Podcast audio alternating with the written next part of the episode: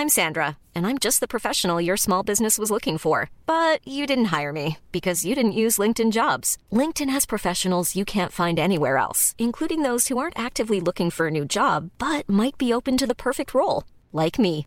In a given month, over 70% of LinkedIn users don't visit other leading job sites. So if you're not looking on LinkedIn, you'll miss out on great candidates like Sandra. Start hiring professionals like a professional. Post your free job on linkedin.com/people today.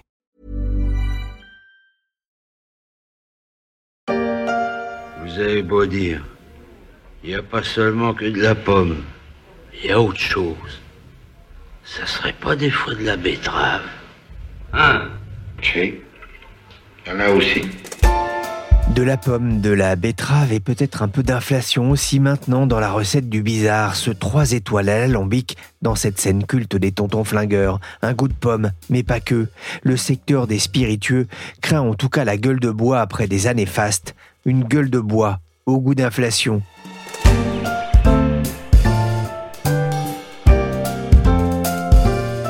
Je suis Pierrick Fay, vous écoutez La Story, le podcast d'actualité de la rédaction des Échos, un programme disponible sur toutes les plateformes de téléchargement et de streaming.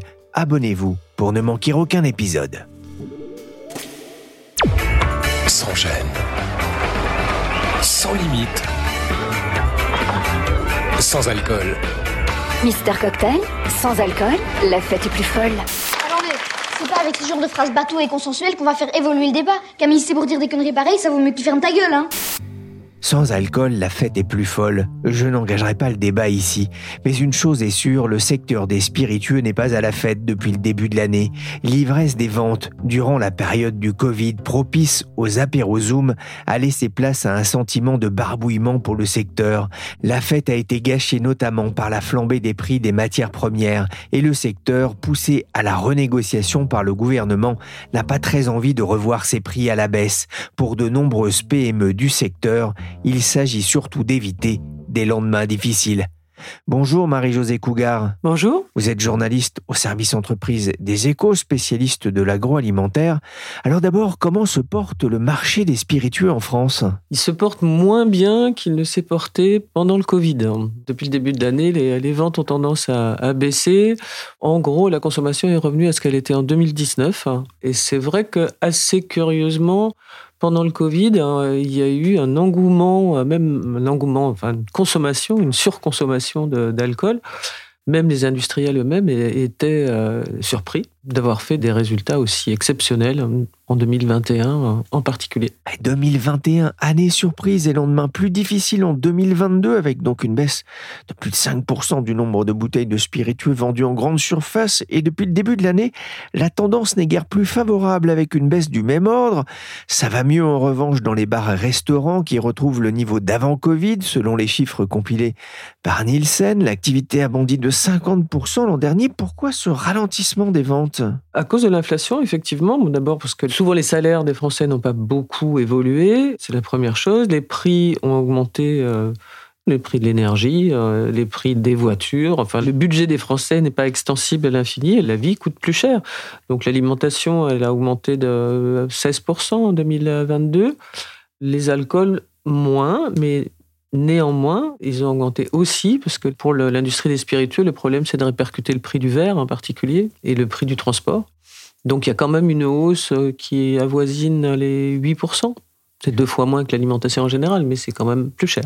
Il y a des, les spiritueux hein, ont aussi l'image de produits chers, il y a des arbitrages? Oui, certainement, ça fait pas partie des produits indispensables. hein. Je pense que le, si on prend l'exemple de- du Ricard, qui est un alcool très euh, commun et, et- et très répandu, malgré tout, la consommation de Ricard ou de pastis tend à diminuer euh, régulièrement, euh, même en l'absence de différence de prix. Ouais, Au-delà de justement de l'accident du Covid hein, qui a perturbé euh, le marché avec la fermeture euh, des boîtes de nuit, des restaurants euh, par exemple, où l'on consomme souvent euh, des, des spiritueux, quelle est la tendance long terme de ce marché en France? Clairement, c'est une tendance à la baisse. La consommation d'alcool en France, a, si on fait du très long terme, depuis les années 60, euh, la consommation d'alcool a été divisée par deux. Mais c'est surtout sous l'effet de la réduction de consommation de vin. Il y a eu un vrai plan de santé publique pour aussi que les Français prennent conscience du fait que la consommation quotidienne d'alcool n'était pas bonne pour la santé et, elle s'est considérablement réduite. On a aussi des, cette campagne beaucoup plus récente, euh, depuis 2017, que tout le monde a dans les oreilles, de deux verres d'alcool maximum euh, par jour. Nous allons recevoir les distributeurs et les grands industriels pour confronter euh, leur point de vue, demander aux grands industriels de revenir une nouvelle fois à table de négociation, et ensuite que les choses soient bien claires. S'ils ne le font pas, avant la fin du mois de juin, je publierai la liste de tous les industriels de l'agroalimentaire qui ont joué le jeu, et la liste des industriels de l'agroalimentaire qui ont refusé de revenir à la table de négociation et qui n'ont pas voulu faire baisser les prix de détail alors que les prix de gros baissent. La liste sera publiée fin juin. La menace du ministre de l'économie et des finances, Bruno Le Maire, dans l'émission C'est à vous sur France 5, faire du name shaming, donner le nom des industriels qui ne veulent pas renégocier avec la distribution alors que les tensions sur les matières premières se sont un peu tassées ces derniers mois. Une partie euh, des industriels a depuis accepté de renégocier les prix de certains produits. Dominique Chapuis, vous êtes journaliste au service entreprise des échos. Les oreilles des fabricants de spiritueux ont-elles sifflé? Oui, effectivement. Donc Bercy a demandé en avril à 75 groupes de réouvrir les, négociations avec les, distributeurs. Donc tous les secteurs euh, sont concernés. Dans l'agroalimentaire, il y a 45 groupes qui ont été convoqués. Donc Nestlé, Coca, Pernod Ricard, etc. Donc l'objectif, c'est de baisser leur prix au 1er juillet pour contenir l'inflation, parce qu'on a atteint un, record en France depuis 1985, donc ça fait plus de 35 ans. On n'avait pas eu une telle hausse des prix dans l'alimentaire, elle a atteint près de 15% en un an. Du coup, les Français ont réduit leurs achats, ils se tournent de plus en plus vers les, marques distributeurs au premier prix, donc qui sont moins chers, et tout ça donc au détriment des grandes marques. Donc les fabricants de produits laitiers ont obtenu dès le départ d'être euh, exemptés de ces renégociations sur les prix. Et du coup, d'autres secteurs ont aussi demandé à l'être, les charcutiers, les fruits et légumes en conserve et surgelés. Et puis les spiritueux aussi ont, rejoint cette cohorte. Le secteur n'est pas le seul visé, effectivement, mais pourquoi les groupes de spiritueux se font-ils tirer l'oreille dès lors qu'il est question de baisse des prix? Ben, Parce que baisser les prix, ça veut dire euh, baisser les marges. Or, ces entreprises ont subi une forte hausse de leurs coûts, surtout après la guerre en, Ukraine l'an dernier. Tout a flambé, le prix des matières premières comme le sucre, celui de l'alcool, mais aussi les emballages. Les bouteilles en verre ont vu les, tarifs gonfler de 40 à 60% selon les, professionnels. Il y a eu beaucoup d'inquiétudes aussi sur leur disponibilité parce que les, industriels ont craint un moment de, de manquer de verre. Il faut aussi beaucoup d'énergie pour fabriquer des bouteilles. Or, le prix du gaz comme celui de l'électricité se sont envolés. La distillation pour la fabrication de whisky ou de cognac, ça nécessite aussi de l'énergie. Alors, la Fédération des spiritueux a calculé que la hausse des coûts s'est affichée entre 10% pour les plus chanceux à 50%. Et en fait, les entreprises ont attendu le mois d'octobre pour rediscuter avec la distribution des, hausses de prix pour amortir cette inflation. Il y a donc eu un effet de retard pour amortir les coûts.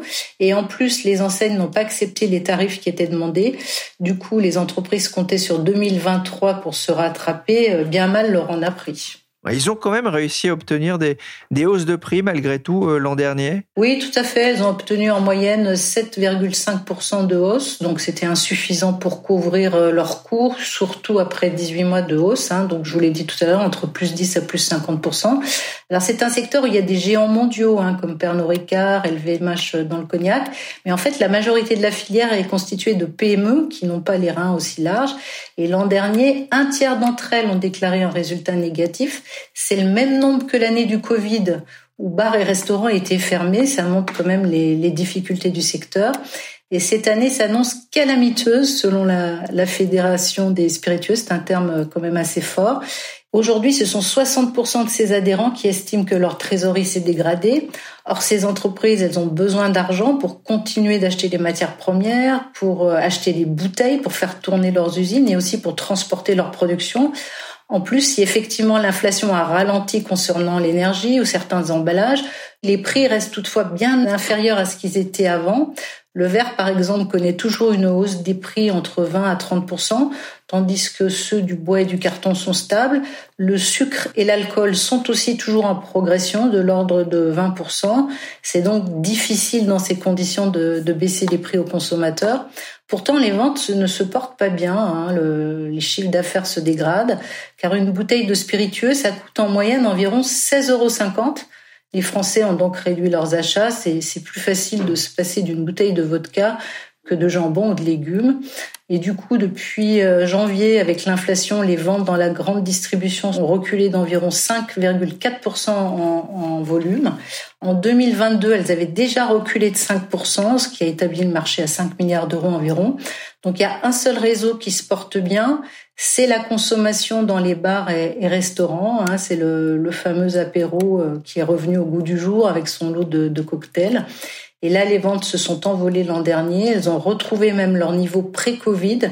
Mais en fait, c'est un petit débouché pour les, fabricants. Hein. Le café, les restaurants, les discothèques, ça représente pas plus de 10% du marché des, des spiritueux en France, alors que la grande distribution, c'est 90% du business. Dominique, comment les PME, les petits groupes de spiritueux qui ont du mal à augmenter leur prix, s'en sortent-ils? Comment font-ils?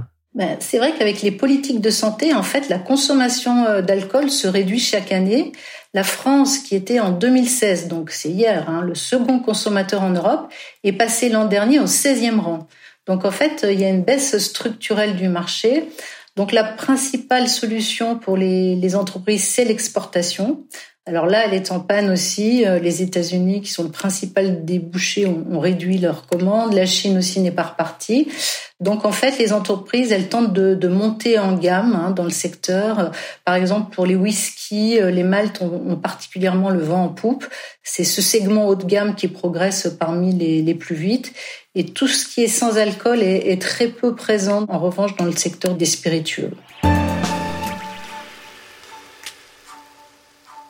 Marie-Josée, on voit une divergence de vue assez forte entre euh, distributeurs et industriels sur euh, la baisse des prix, souhaitée bien évidemment par euh, les distributeurs. Hein. Dominique Chapuis nous en parlait. Ça a donné lieu d'ailleurs à une passe d'armes assez musclée à certains moments. Oui, la passe d'armes est musclée comme elle l'est toujours. La question de la négociation des tarifs entre industriels et leurs clients distributeurs revient chaque année. Chaque année, les industriels présentent une grille de tarifs et chaque année, les enseignes essaient de répercuter ces hausses le moins possible. Là, cette année, ça a donné lieu à un bras de fer entre Pernod Ricard et Leclerc en particulier.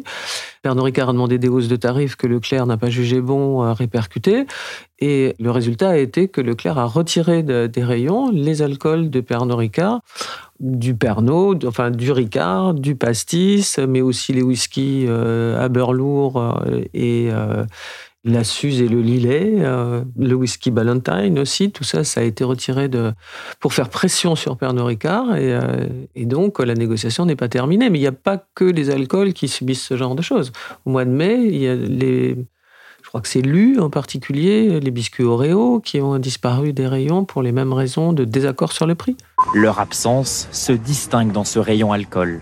Depuis plusieurs jours, plus aucune bouteille de Ricard n'est disponible dans cet hypermarché Leclerc de région parisienne. De quoi laisser filer les clients tout droit vers la concurrence. J'aime le Ricard, faut bien que je trouve du Ricard. Donc j'irai autre part en chercher. Si ça dure trop longtemps, euh, j'irai autre part, c'est sûr. Hein. On entend des clients assoiffés interrogés sur BFM. Marie-Josée, qui sort gagnant ou perdant de ce genre de conflit? Je pense qu'un peu tout le monde est perdant parce que pour l'industriel, c'est des ventes en moins. Pour le distributeur, c'est un problème aussi, parce qu'un euh, alcool comme le pastis est un alcool qui fait venir des clients chez Leclerc, par exemple. Donc, celui qui sait ne pas trouver euh, de pastis chez Leclerc ira faire ses courses globales ailleurs que chez Leclerc. L'emblématique litre de pastis est d'ailleurs le produit le plus vendu en grande distribution derrière l'eau cristalline et devant Coca-Cola selon le palmarès établi par Nielsen IQ et la montée des températures, ça donne soif. Justement, Dominique, le climat a aussi son mot à dire. On a beaucoup parlé du mauvais temps, de la sécheresse, des épisodes climatiques, notamment pour le vin. Quel impact la mauvaise météo de 2022 a-t-elle eu aussi pour le secteur? Oui, bien sûr, parce que la France, c'est le premier producteur européen de spiritueux. C'est donc un, gros acheteur de matières premières. Euh, c'est un budget global d'environ 700 millions d'euros par an euh, qui est consacré euh, par les entreprises. Elles achètent 3 millions de tonnes à la fois par exemple de, raisins, de céréales, de betteraves pour faire du sucre, mais aussi bien sûr des fruits. Alors là, on parle de, cassis pour les fameuses liqueurs, de mirabelle, de cerises aussi avec lesquelles on fait le, le kirsch notamment. Donc l'année 2021 avait été terrible pour les fruits à cause du, gel. La France avait perdu la moitié de la récolte de ses fruits à noyaux. Donc l'an dernier, la, production est revenue à la normale, hein, avec 15 euh, jours ou 3 semaines d'avance à cause de la, de la chaleur. En revanche, il y a eu des inquiétudes côté Armagnac, dans la région euh, Occitanie. Il y a eu d'abord le gel, euh, puis la grêle et enfin la, la sécheresse l'été. Résultat, la récolte 2022 a été à un point bas historique. L'État comme la région ont dû apporter leur soutien à la, filière. Et cette année, avec les, les alertes sécheresse qui ont été lancées très tôt, tout le monde est un peu sur le qui-vive. Marie-Josée, la France est une place forte dans l'alcool avec beaucoup de grosses entreprises et de plus petits producteurs aussi qui ont émergé ces dernières années. Qu'est-ce qui sauve aujourd'hui euh, les producteurs de spiritueux dans un contexte de ralentissement de la consommation en France? L'exportation, euh, l'exportation de, vins et spiritueux, c'est un des points forts de, la balance commerciale euh, française. C'est même le point fort. On dit toujours que sans les vins et spiritueux, on n'aurait pas cet excédent euh, qui fluctue entre 8 et, 10 milliards d'euros. Donc en 2022, on a, la France a battu des records avec une hausse de 11% de, de ses exportations de vins et spiritueux à plus de 17 milliards d'euros. Là-dedans, euh, le, cognac est un des, euh, des grands euh, moteurs, une des, une des locomotives, puisque c'est un tiers des volumes et trois quarts de la valeur. Avec des marchés importants? Avec des marchés très importants. Il y a l'Asie, évidemment, d'un côté, et les États-Unis. Et l'Asie est toujours, dans tous les domaines, un marché un peu délicat, parce que quand il se porte bien, il se porte ultra bien, je pense surtout à, la Chine. Et quand la Chine tout à coup euh, entre dans une, phase de, différente, euh, c'est un peu la catastrophe. Donc sur le cognac, on a eu des périodes très différentes au cours des dix dernières années. Les exportations de cognac ont beaucoup reculé en Chine tout à coup. Et donc euh, les grands acteurs du cognac ont dû réorienter euh, leurs expéditions euh, vers le marché américain et plus favoriser le marché américain dans l'attente d'un retour de, la Chine. Mais sinon, en Asie, euh, en Extrême-Orient, il y a d'autres marchés, évidemment. vous parliez du, cognac, hein, justement, un marché très dépendant de l'export. Ultra dépendant, parce que le marché français du cognac doit être de l'ordre de 2%. Ils ont dû travailler, c'est ça, sur la visibilité et la désirabilité du produit? Oui, ils ont fait énormément d'efforts dans ce sens. Le cognac, dans les années 80 s'exportait beaucoup moins et ne connaissait pas l'extraordinaire succès qu'il connaît aujourd'hui. Donc, euh, il y a eu un très gros travail de, marketing et de, publicité euh, auprès de ces marchés. Beaucoup d'efforts aussi sur le flaconnage, une montée euh, en puissance de, tout ce qui est luxe. les Chinois, pour revenir aux Chinois, adorent tout ce qui est très haut de gamme, tout ce qui est très individualisé aussi. Ils ont le droit à des, à des flacons personnalisés pour des sommes qui atteignent parfois 25 000 euros. Euh, c'est toujours considérable. À l'export au secours de la filière, mais depuis quelques mois, les ventes patinent, notamment pour euh, le cognac, dont les ventes ont par exemple baissé de 13% en Chine, où la croissance est en berne. Il y a aussi des effets de déstockage. Les distributeurs ont eu du mal à écouler leur stock pendant la période du zéro Covid. Par ailleurs, la hausse des prix a pesé sur la consommation aux États-Unis. Il y a eu un coup d'arrêt. Euh, plus globalement, pour l'export de, vins et spiritueux, Marie-Josée, euh, quels sont les, alcools qui résistent le mieux? Le whisky se porte euh, très bien en France. La France est un marché très particulier pour le Scotch whisky. On était pendant très longtemps, historiquement, la France était le premier consommateur au monde de Scotch whisky. Et on s'est fait doubler, si je puis dire, par les Indiens tout récemment. Donc euh, désormais, on n'est plus que deuxième, hein. mais le, marché du whisky en, France se porte néanmoins extrêmement bien. Il, euh, dépasse les 3 milliards d'euros et il est en progression. Il est en train aussi de changer. Jusqu'à présent, le marché français de, whisky était quand même un marché plutôt de moyenne gamme, donc avec des prix assez euh, raisonnables, autour de 20 euros, voire moins. Mais aujourd'hui, on commence à voir un esprit de collectionneur se développer. Si j'ai visité la maison du whisky il n'y a pas très longtemps, il m'a expliqué ça, il m'a montré ce qu'il appelle dans sa boutique ses archives. Et, là-dedans, il y a des, des, bouteilles qui atteignent jusqu'à 1 million d'euros d'autres prix qui sont un peu inférieurs, mais qui sont quand même incroyables, de 200 000 à 300 000 euros. Et ce sont des bouteilles qui sont destinées à des collectionneurs que jusqu'à présent on ne connaissait pas en France, qui étaient plutôt des Asiatiques, et que les gens achètent, euh, comme on achète des tableaux. Et là, en l'occurrence, c'est des, bouteilles qui sont, euh, d'après Thierry Benita, le directeur de la maison du whisky, pas destinées à être ouvertes et que c'est un investissement. Oui, c'est un peu comme pour les, grands vins. Euh. Il vous a raconté aussi que les, amateurs ont, rajeuni, euh, qu'on trouve aujourd'hui beaucoup de jeunes hein, qui aiment boire le whisky. Oui, c'est très curieux parce qu'il a, il dit que les, en fait la consommation a sauté une, génération, que donc les, les, gens qui ont entre 40 et, 60 ans étaient plutôt moins buveurs de, de whisky et qu'on voit arriver un public dont les grands-parents buvaient du whisky et qui ont entre 23 et 27 ans, un public jeune, un public euh, de connaisseurs euh, qui s'intéressent et, qui feront aussi partie de, des gens qui vont regarder le whisky sous un autre, angle, hein, qui vont s'intéresser aux flacons. Ça, c'est quelque chose euh, que Pernod Ricard dit aussi assez fréquemment. Les clients en boîte de nuit et les jeunes choisissent leur alcool non pas sur une famille d'alcool, mais à partir de l'allure du flacon. Et on est loin des verres de Musset qu'importe le flacon, pourvu qu'on ait l'ivresse, et n'oubliez pas... L'école demain. Mmh. Ah oui, il faut y aller. Un petit dernier pour la route? Bah non. Allez Non, non, non, un verre ça va. Trois verres, euh, bonjour les dégâts. Un verre ça va. Trois verres, bonjour les dégâts. Merci Marie-Josée Cougar et Dominique Chapuis, journaliste au service entreprise des échos. Cet épisode de la story a été réalisé par Willy Gann, chargé de production et d'édition Michel Varnet.